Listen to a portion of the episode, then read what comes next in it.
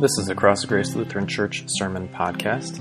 On the 12th of July, 2020, we gathered virtually to worship on the sixth Sunday after Pentecost. Pastor Aaron Stamper preached on the Gospel of Matthew, chapter 13, verses 1 through 9 and 18 through 23.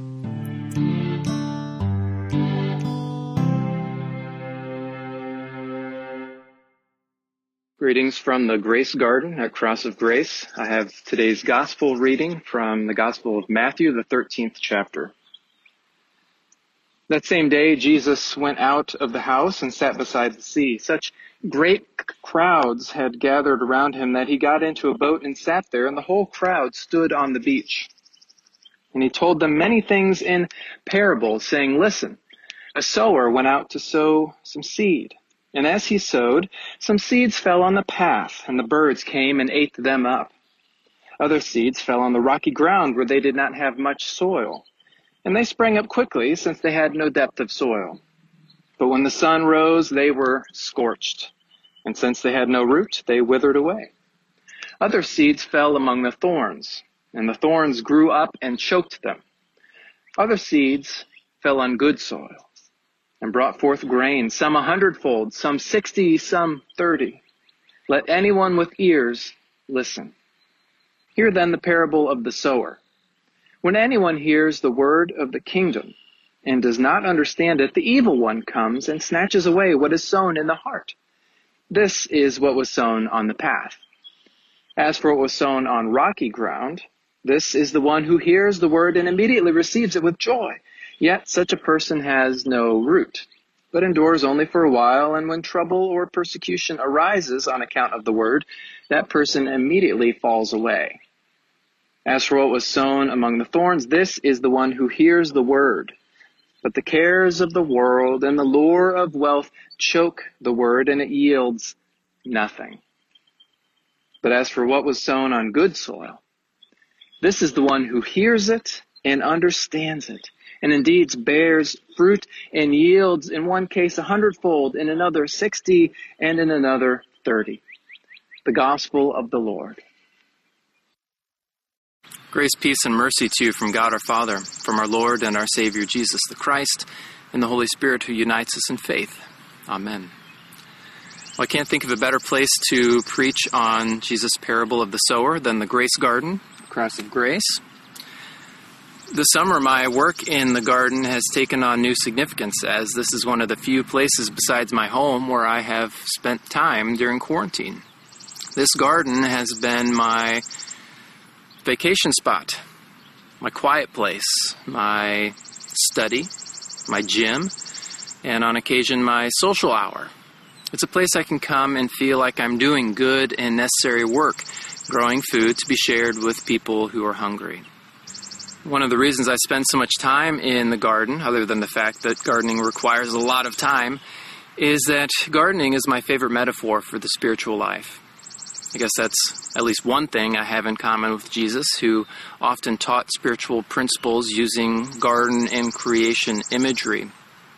In addition to using garden related imagery as teaching illustrations, Jesus also prayed in gardens and was even mistaken for a gardener when he appeared post resurrection to Mary, which I think is just an absolutely beautiful way to think about God's promise of the resurrected life.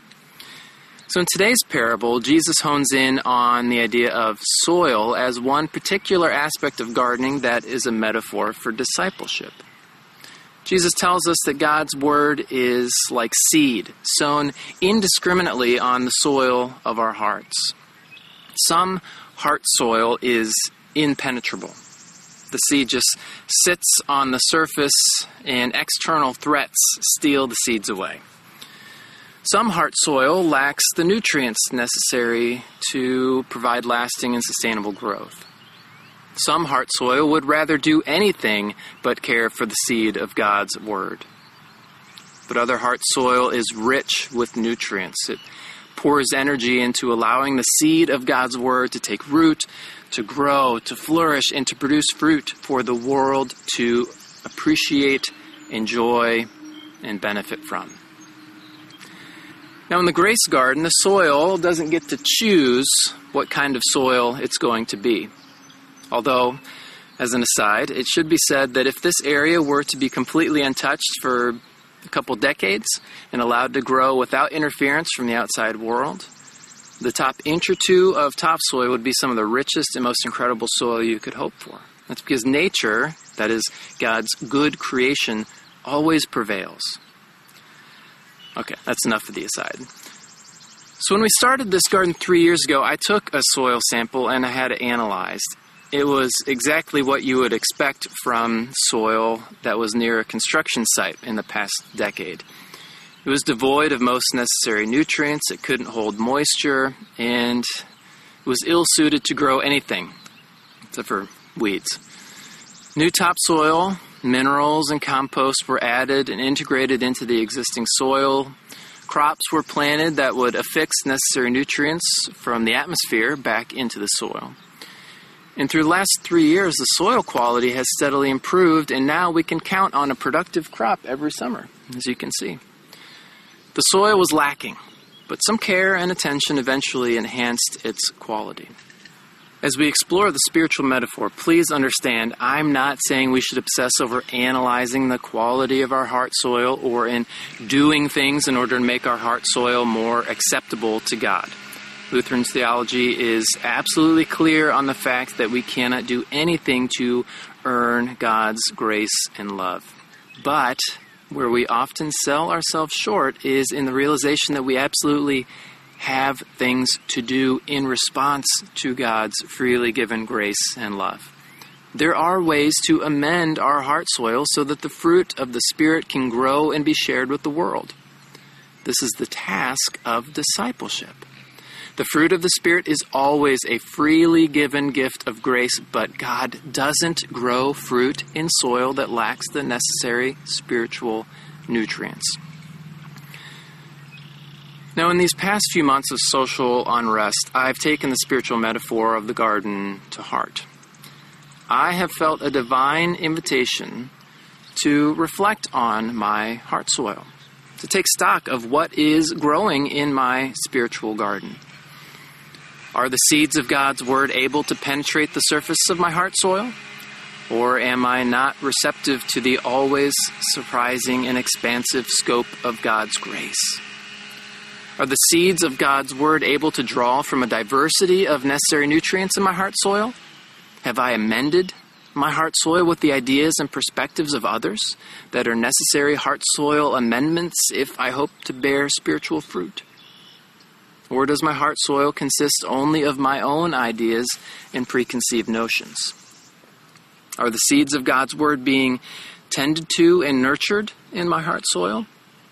Or am I too busy, or preoccupied, or lazy to tend to them? Contemplating answers to questions such as these can be painful and embarrassing.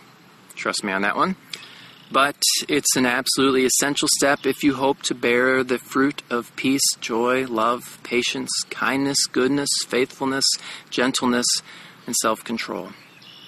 There will be no justice, there will be no peace until we allow God's Word to penetrate our heart soil and cooperate with the Spirit's power to let justice roll on like a river and righteousness like an ever flowing stream. That's from Amos 5:24. My hope and prayer for you is that you will find a way into the garden of your heart. Maybe you'll find that here in the Grace Garden. This is your garden, after all. It's where I find access to my heart. Maybe you need nothing more than the pages of Scripture or the folded hands of prayer. Wherever you find access to your heart soil, please be honest, brave, and vulnerable with yourself as you take stock of what you have and what you lack. And above all, expect God to produce something beautiful and abundant in your life as you tend to your heart soil. Amen.